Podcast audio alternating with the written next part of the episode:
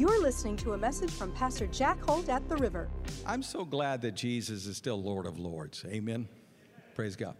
But I want to talk tonight about staying in your lane. And when I say that, understand where I'm talking about. I'm talking about staying in that place in God's will where all the promises are available to you. And all things are possible in that place in your life. We all get sidetracked here and there. We all make mistakes.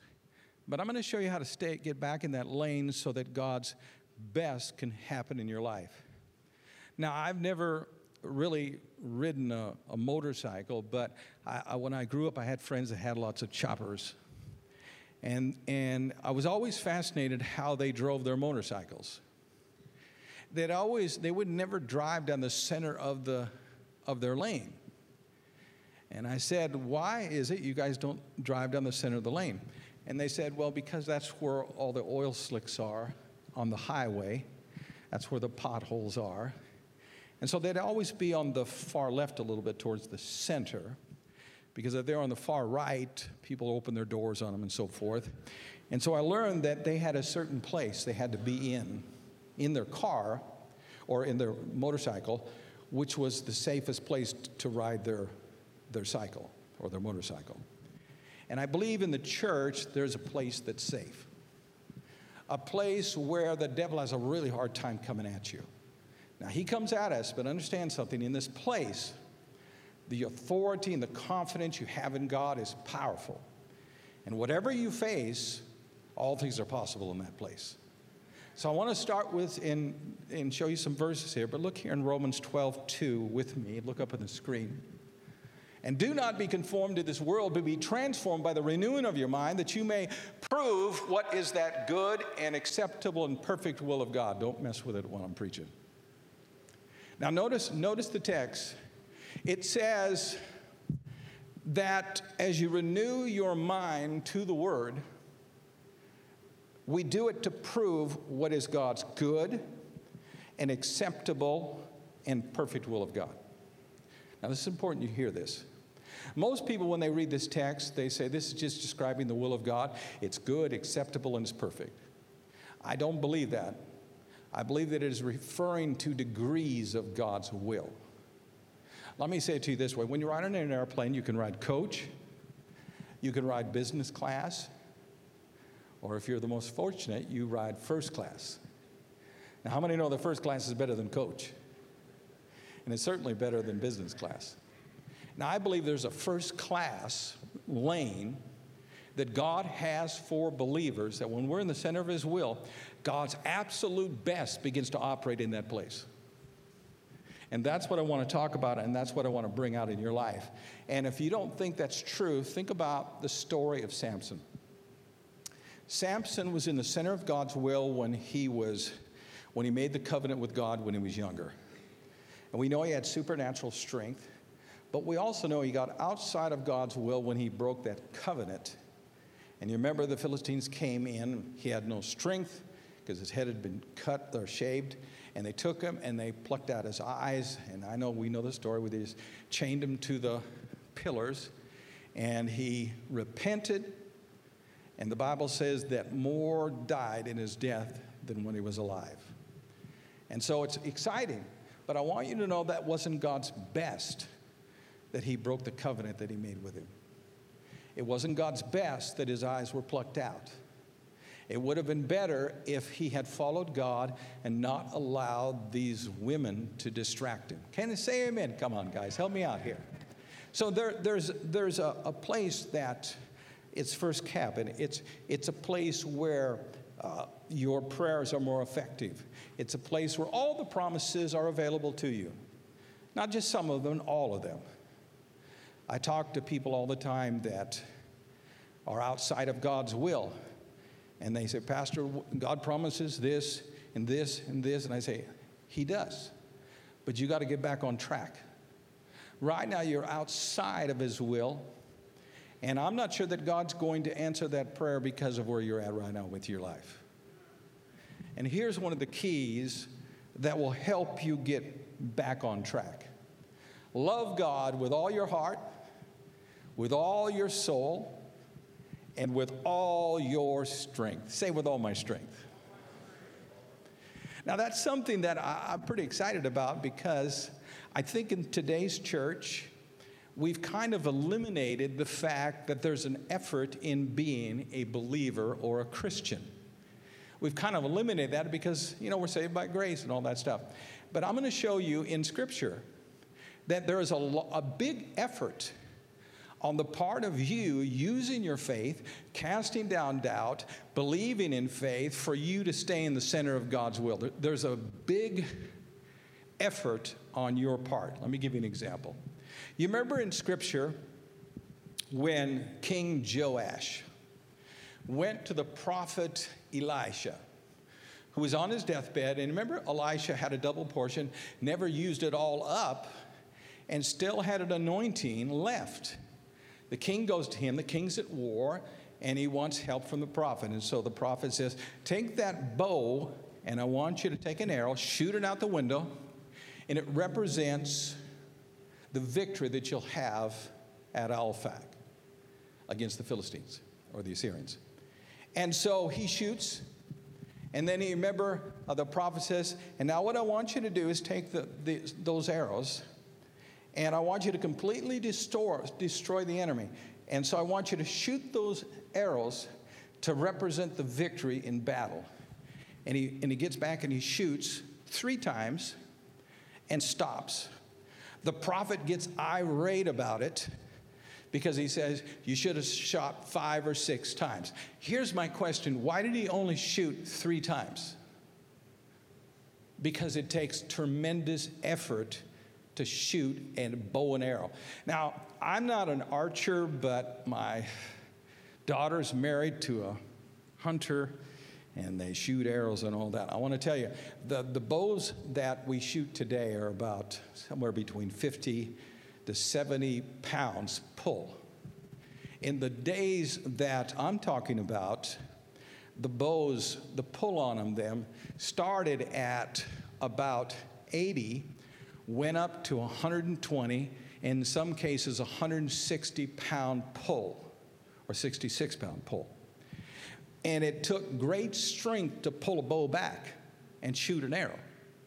Now, I can't prove this, but you can't disprove it. I personally think that the king was so used to being spoiled as being king, he was totally out of shape and he couldn't put himself into it the way that he needed. Say amen.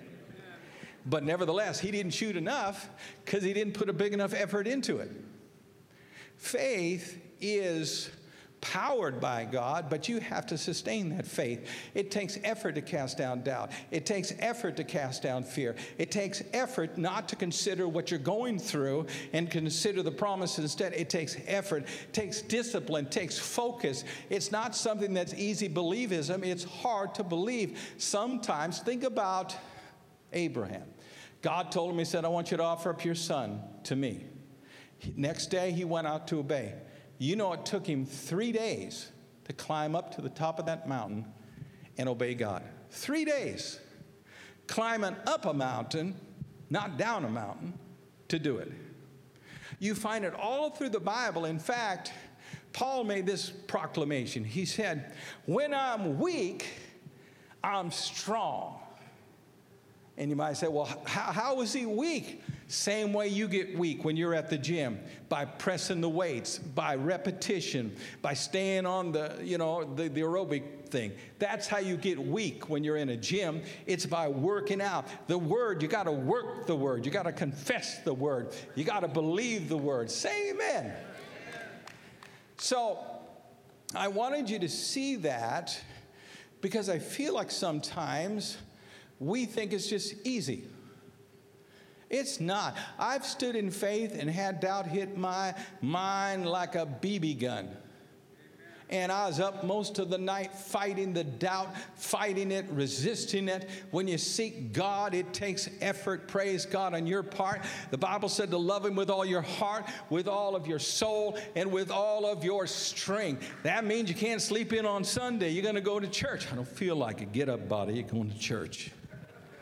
I don't feel like serving. I don't got enough time. Body, you're going to serve in the name of Jesus. I don't feel like saying I'm sorry. Get up, go to the other room, tell your wife you're sorry. If you're wrong, say amen. Even if you're right, say you're sorry. That's wisdom from the pastor. Amen.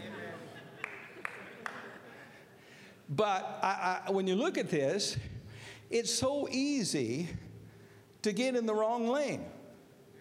It's so easy to get outside of God's will and miss out on the terrific blessings that He has for us, and then say, Well, it must have been God's will that I have to suffer like this for so long. No, it could be you're not in the right lane. It could be that maybe you've gotten out of God's will. And now it's difficult. You've stopped putting everything you have into it that God wants you to. God says, Listen, I want you to love me with everything you got. And when you run out of strength, I'm, I'm in there. I'll go ahead and strengthen you. But don't give me half hearted praise. Don't give me half hearted prayers. Don't give me half hearted love. Let's go for it. And that keeps you in the, that lane that I believe uh, brings the blessing. Write this down, or we're going to look at this. 1 Corinthians chapter 3, I believe, chapter 13. I want to show you that there is degrees of blessings. I want to establish that. Look what it says. Each one's work will become clear for the day will declare it, talking about the judgment seat of Christ, the bema seat of God, because it will be revealed by fire, and fire will test each one's work of what sort it is. If anyone's work which he has built on endures, he will receive a reward. If anyone's work is, is burned, he will suffer loss, but he himself will be saved, yet as through fire. Now, how many know it's, it's a good thing that we can fail at motives? We can fail to some degree in disobedience with God and still get to heaven. How many would agree that's a good thing? Now, what I want you to hear from this is this he's talking here basically about ministers, and he says each person's work, when they stand before the judgment seat of Christ, God's going to evaluate it. And if it was put on wood, hay, and stubble, which is reference to motivation, wrong kinds of motivation, the fire of God will consume it. And if there's nothing left after that fire hits it, they're still going to escape, still go to heaven, but they're not going to have an eternal reward. Say eternal. In other words, faithfulness pays off. Faithfulness will pay off. During the millennium, when Christ comes back, if you've been faithful, you will be in charge of cities. If you don't, no cities. It's an eternal reward at the judgment seat of Christ. And the gold and the silver and precious stone, that's not affected by the fire. Uh, therefore, it remains. It remains. And I want to say this what confidence do I have that when I stand before the judgment seat of Christ, all the works that I put in my marriage, I'm going to get an eternal reward for what confidence do I have in that unless I'm still married? Unless I've still got my sweetheart and I'm still loving her. Can you say amen? Now, I'm not trying to get on somebody that's been divorced. I'm just saying if you screwed up the first time, don't screw up the second time. Stay married to the woman. Endure. Endure everything. Endure raising kids. Endure financial pressure. Endure it and keep doing your works towards her. Hallelujah, Jesus. Keep doing that too. And when you get to heaven, you're going to get an eternal reward. You, baby, this is really good because when I get to heaven, they're going to bless me for living with you. Yeah. And I know you'll be blessed because you live with me. In fact, Jesus will probably open up a big door and say, You get all of this because you were married to him and you kept, st- yes, amen. I got to throw that out. Keep the women happy here tonight. Amen. But you can see then, readily see it from it, that some people don't get the full reward. They don't. So there's got to be degrees. It isn't, all, you know, everybody gets the same. No, no, no, no, no, no, no. The one who's faithful, it gets more than the one who's unfaithful. And it's really important you see that. Let me give you another example. There was a man at Corinth, the church at Corinth, who was having an affair with his, with his stepmother. And Paul really rebukes the church, says, You need to deal with this guy. And he said, When you come together in my presence, which shows me something that when you get saved, you're in the presence of the body of Christ all the time, but that's another message. He says, When I'm there in presence, in God's presence, I want you to hand him over to Satan for the destruction of his flesh so that his spirit might be saved. Now, the good news is he repented, so he didn't die. But if he would have not have repented, he would have died and still went to heaven. Now, it's not God's best, but it's still better than the, than the, the worst. Can you say amen? And so, obviously, there's degrees here of blessings depending if you stay in your right lane or whether you get off into something else. Hallelujah. I'm trusting tonight as you hear this message, things are going off in your spirit. Ooh, I need to get back on track. You know, I'm in the right, wrong lane. I made this wrong decision way back then. I need to get readjusted. I need to get back to where God wanted me in the first place because it's in that place there's protection against sudden death. There's protection against disease. There's protection against this and that. But if you get out of His will, you can get out of His protection. Amen. Turn to your neighbor and say, That's got to be for you. I'm, I'm doing pretty good. I think I'm in the right lane. Say amen. So your works need to endure. And let me, let me add something to the text that we talked about. If you read down in a couple verses at the judgment seat of Christ, he says this Know you not that your body is the temple of the Holy Ghost?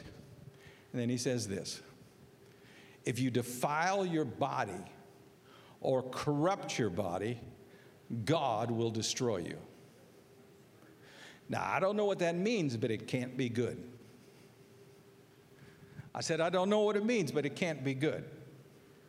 So you see then that Jesus is really revealing things to us to keep us out of harm's way and to keep us in a place where the confidence and the angels of God can be at work and, and protect and help us and, and get us through difficult times, you got to be in the right lane. If you get into unforgiveness, you get out of the lane. If you get into bitterness, you get out of the lane. If you just get into negativity, you get out of the lane. Because death and life is in the power of the tongue, right? Now, now let me show you another aspect to this. Hebrews 11 6 says, Without faith, it's impossible to please God, for you must believe that He is God and that He is a rewarder of those who diligently seek Him. Say diligent. diligent. It takes diligence to stay in the right lane. It isn't I'm just going to show up on church and show up late and leave early. I'm going to heaven. No, no, no, no, no. If you want the full deal, there has to be a diligence on your part seeking after God. You, you got to be diligent to seek Him when you don't know what to do. You're not sure what direction to go in your life. Something feels not quite right in your spirit, and you're not sure about it. And this is one of the problems we have in our culture is we're always trying to find an easy way to know God's will outside of seeking Him. Now, I come up with an age that people did the old fleece. Lord, if it's your will, have the phone ring twice. Or, Lord, if it's your will, don't have the dog that barks next door bark tonight the problem is, is the devil controls this world system. And you can be fleeced by that. But, Pastor, what about Gideon? Gideon did not possess the Holy Spirit like we do. He wasn't even a prophet. He didn't know what the will of God was. He didn't have the Holy Spirit to bear witness inside of him. So he asked for outward signs. But for a Christian, uh, who has the Holy Spirit within them, all we need to do is seek God until God confirms it in our hearts. Once it's confirmed in your heart, he may, he may give you a confirmation outside, but make sure it's inside first. Amen? Oh, I just know God wants me to marry that woman. Have you really prayed about it? Maybe your lust is speaking. Don't shout me down. Come on. Have you really prayed about it until the Holy Spirit confirmed it in your heart that that's the woman that you want to go out with or whatever? Has he really done that? Have you taken the time to seek God in that area, or are you just going by what someone told you? Oh, I think she'd be good for you. Maybe, but maybe she's like the Antichrist bride of Frankenstein. Come on, you got to be careful. I've seen more than one person over all these years miss it big time. And I've heard them coming with tears in their eyes. Pastor, the Lord, he, he told me to marry that girl. I said, Well, how did he tell her? Well, I, I put out a fleece. Yeah, you got fleeced all right. Because it wasn't God's will. But the individual didn't take the time to seek God. Now, here's something that'll really help. And, and if you don't pray in tongues, don't get mad at me. But one of the best ways to have an assurance in your heart about something is to pray in the Spirit about it. Because when you pray in the Spirit, you build yourself up in your most holy faith. you become more aware of what's on the inside than the outside, and it's easier to understand God's will and to have that confirmation inside. Now, I've been saved long enough, I just kind of know things and I'll walk into a situation I know right off the bat this isn't for me. The Holy Spirit speaks to us three ways. The Holy Spirit bears witness with our human spirit. Second way is the voice of your conscience. Your conscience will lead you. Because remember, you're one spirit with the Lord. Third way is the Holy Spirit will speak to you directly, and there's always great authority when He does that. And I wish He did it all the time, but He doesn't. Say amen. But in order to benefit from all that, you got to seek God. You got to seek God. Spend some time with God till you feel good about it. You're praying for healing, spend some time with God till you get an assurance inside of your heart about it. You need a financial breakthrough, spend some time with God. God may say, I never told you to work for that place in the first place. But I want you to, and see, once you get repentance in there, if you need it, you get back into your right lane, and the blessings will start flowing again in your life. And God can take you in the worst situation, and if you get right with Him in that situation, He'll start to bless you. Even though you, are the dummy that put yourself in there, He'll still help you. He's just a God of grace and mercy, but you got to get in the right lane. Say amen. Get in the right lane, and God will minister to you in a great way. Amen. I want you to turn to a couple people and say, you know, this is something I felt for a week you needed to hear. Amen.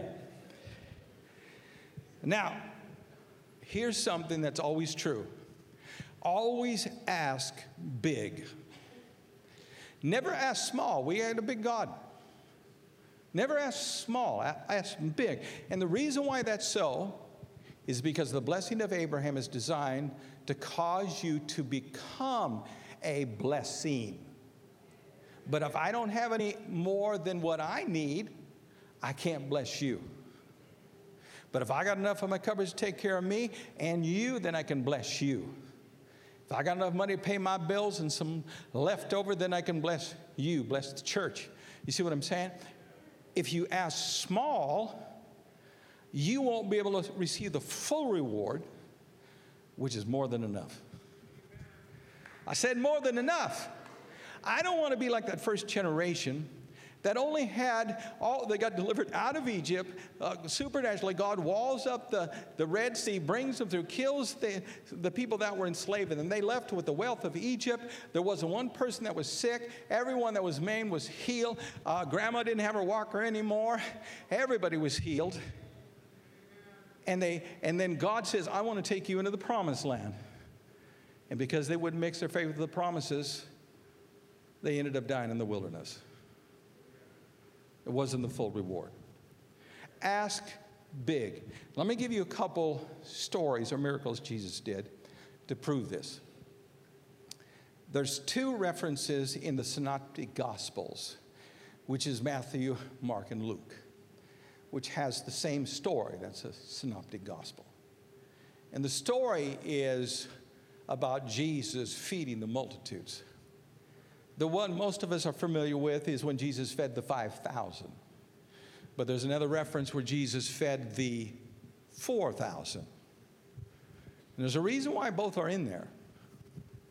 First of all, in both cases, the amount of people there was calculated, they were numbered. In other words, the preacher knew pretty much how many people were there that day. They said 5,000 men. So if you had women and children, you got about 20,000 people. When he said 4,000, they got about 18,000 people with women and children. And so Jesus knew how many people were there. So when he took the five loaves and the two fishes and fed the multitudes, he knew everybody was coming to the party. If he just wanted to give them what they needed, he would have been able to do that without having 12 basket loads of leftovers. Or I didn't say leftovers, extra food over what he initially did. He knew how many were there, but he, but he produced more than what was needed. Now, this is important you see this. The 12 baskets are not 12 baskets of leftovers. I don't like leftovers. My wife always gives me leftovers. I like pizza sometimes, but I don't like food that someone else has eaten on. The food that was left over wasn't food that was eaten from. Jesus, it says, took the fragments. He broke the bread, which means two fragments every time he broke. The baskets were full of bread that hadn't been eaten and fish that had not been eaten. Just extra. And it says in the text that they ate as much as they wanted. So if you wanted to go back second helpings, you could, third helpings, fourth helpings, fifth helpings, sixth helpings. Come on, are we, some, of you relate to me Thanksgiving? Come on. You could keep going back. But why did Jesus, why, did, why is that in Scripture to let us know to ask big? There is no shortage with God. Now, the multitude that he ministered to, the 4,000, you say, why is there a difference? The 4,000, there were seven loaves instead of five.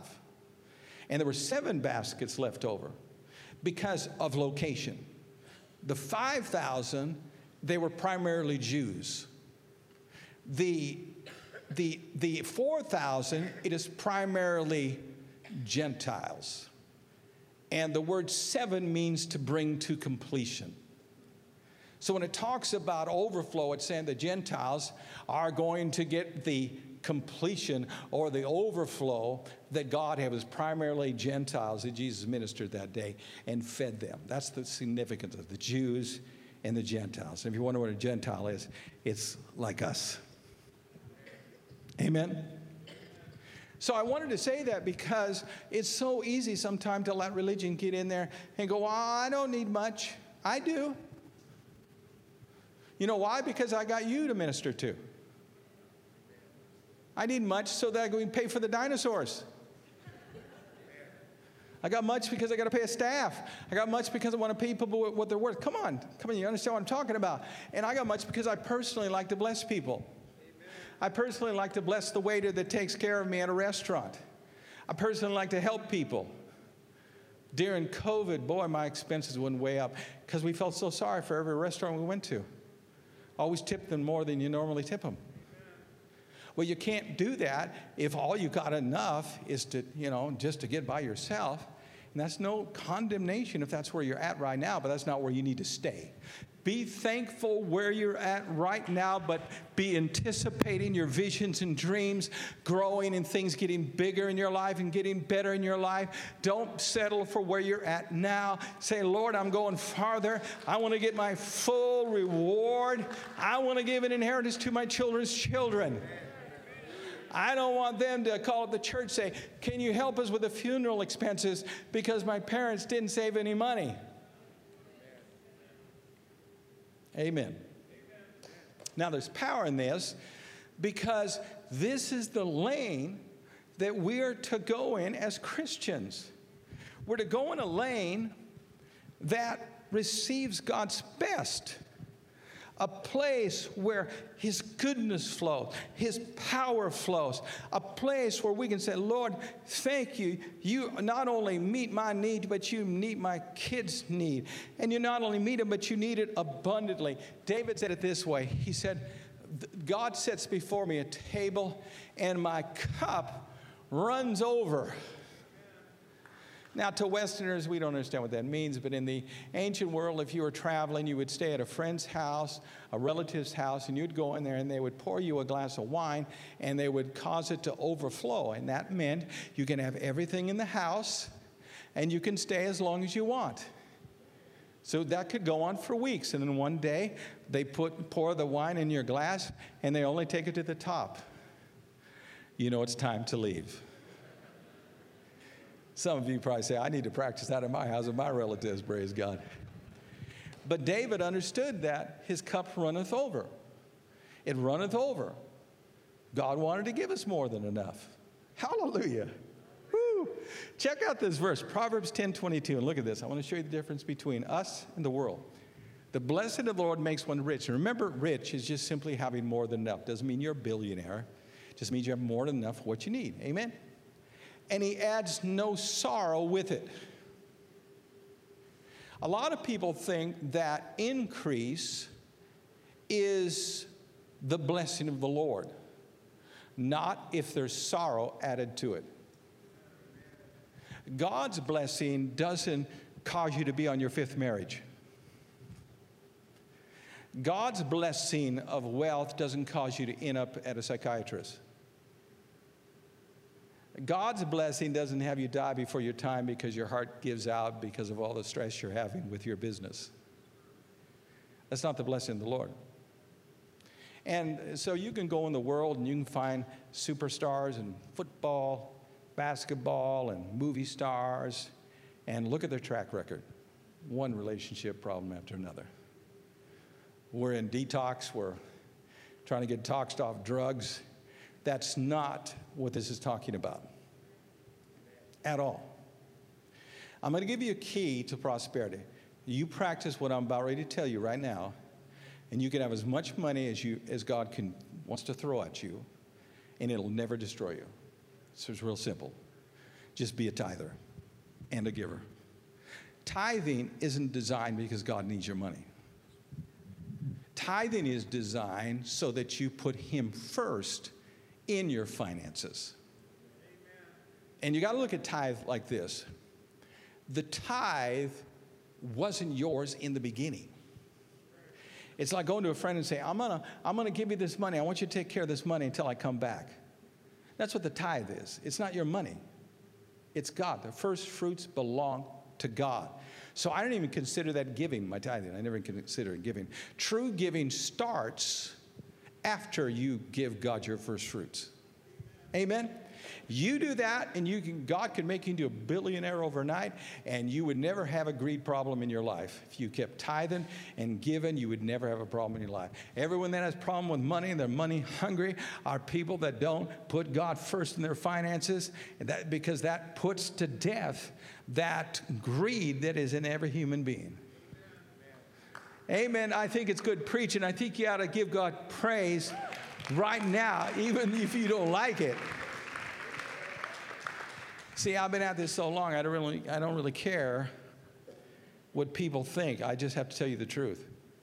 Because if we're going to stay in the right lane, you got to hear the truth.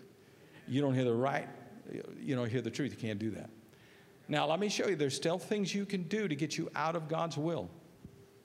Here's one of the things people do if you study Scripture, you'll discover this that sometimes people give with wrong motives. And your prayers won't be answered when you give with wrong motives. But you also, James said something in James 5. He said this The prayer of faith, he said, would save the sick. If you committed any sins, it shall be forgiven, and God will raise you up. And then he said this Confess your faults one to another so that you might be healed. In other words, it's God's perfect will to heal you, but if you're holding resentment towards someone, it will block that healing. You mean to tell me I got to forgive my wife when she ran off with the piano player? You mean to tell me I need to forgive every minister because one burned me? Yes. You got to let it go and move on. I don't care what happened to you.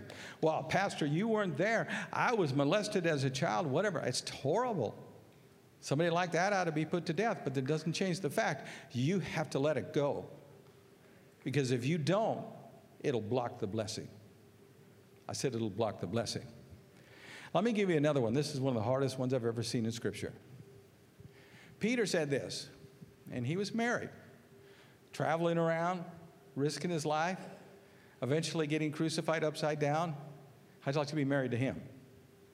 He said this if you dwell with your wife not in an understanding way, boy, that's tall order. Guys, you can help me out tonight. You can let me take the blunt of this thing. You got to say, yeah, Pat, that's right. Yes, that's right. Help me out, Pat. Praise God. Yeah. He says, your prayers will be hindered. So, to the degree that I can understand my wife can affect my prayers from being answered. It's God's perfect will that He answer my prayer. But if I'm not understanding, woman, what's your problem? Why do you cry when you're happy?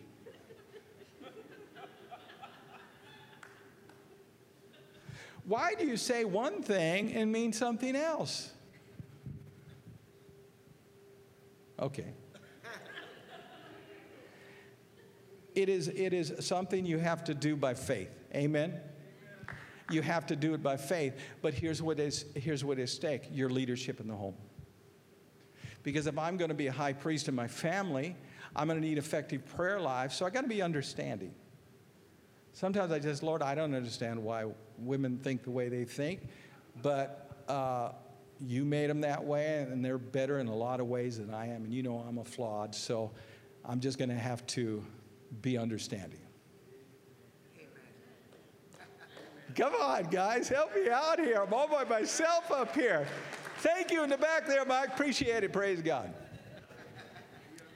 But you see how it can hinder your prayers just by something like that. And it's crazy because women are very understanding towards men. But men, for some reason, have a hard time being understanding with their wife. Just get it together, woman. Tell me what the problem is. I'll fix it in a couple seconds. Okay, I fixed it. It's good. Okay, let's move on. Oh no, I'm still hurting over this. You gotta be understanding. Amen. Come on, come on. Give God praise, everybody. You got to be in the perfect will of God. You got to be in your right lane. Look at this verse Psalms uh, 81. Look at this. I am the Lord your God who brought you out of the land of Egypt. Open your mouth wide, and I will fill it. Whew. I will fill it. Think about it. They left Egypt wealthy. They spoiled the Egyptians, and he says, I want you to open your mouth wide. I want to bring you to the promised land. I want it to be even wider than it is right now. Ask big. Believe big. I'm a big God. I want to bless you in a great way. Now, I am going to close with this, but when you read Scripture, always remember there's the Scriptures that talk about judgment, what God's going to do because of disobedience. How many would agree? I know we don't like to hear the preacher preach on it, but you know, you read your Bible, it's there. Always remember this about that that almost all those judgments are conditioned upon repentance. In other words, if you don't repent, it happens, but if you repent, it doesn't happen. Almost all of them. I wouldn't say all of them, but I'd say almost all of them. To give you an example, remember Jonah? He went to Nineveh. What did he say? 40 days, God's going to destroy the city. He didn't say anything about God would turn, change his mind. That's all he said. They repented, God changed his mind. Hallelujah. Hallelujah. You can change God's mind sometimes. Hezekiah, the prophet comes, says, Get your house in order, you're going to die. And he turns and he turns his face toward the wall. Now, watch this. And he reminds God of his faithfulness. Says, You know, I've been faithful, and people, people were backsliding, I didn't. And he began to weep. And the Lord stopped the prophet, sent him back, and added 15 years to his life, plus gave him victory over his enemies, plus he was able to give his kingdom over to his son Manasseh who ruled the next time. Amen. But he changed his destiny, even though the prophet had said, You are going, you're not going to live, you're going to die. It was prophetic, but it was conditioned upon repentance, change in your mind, change in your faith. It was conditioned upon it. So, whatever gloom and dooms you seem to be having in your life that people keep reminding you of, I want you just to turn to them and say, Listen, it's all conditioned on repentance. And I've changed my life. I'm following God right now. I'm getting back into my lane, praise God. And God is merciful, and He's going to bring blessing in my life, not a curse not a problem, but victory that supersedes any victory that I could ever had in my life. Praise God. He's going to bless me in it. He's going to bring me over the top in that area. I tell you what, you can be a drug addict and you can give God praise. You can be an adulterous person and repent and give God praise. You can be a thief and give God praise because God will turn that judgment into blessing if you just get back in your lane and serve Him with all of your heart. Let me get, let me do this last illustration. The, the will of God is like this center area that you have to walk into. If you make some mistakes, you get over here. All you got to do when you get here, say, Lord, I blew it, and then go back to here. Here's where the problem comes.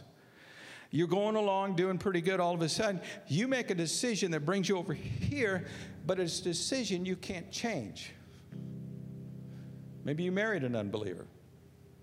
You knew you shouldn't, but you did anyway. You can still repent and say, Lord, I'm so sorry. I shouldn't have married that unbeliever.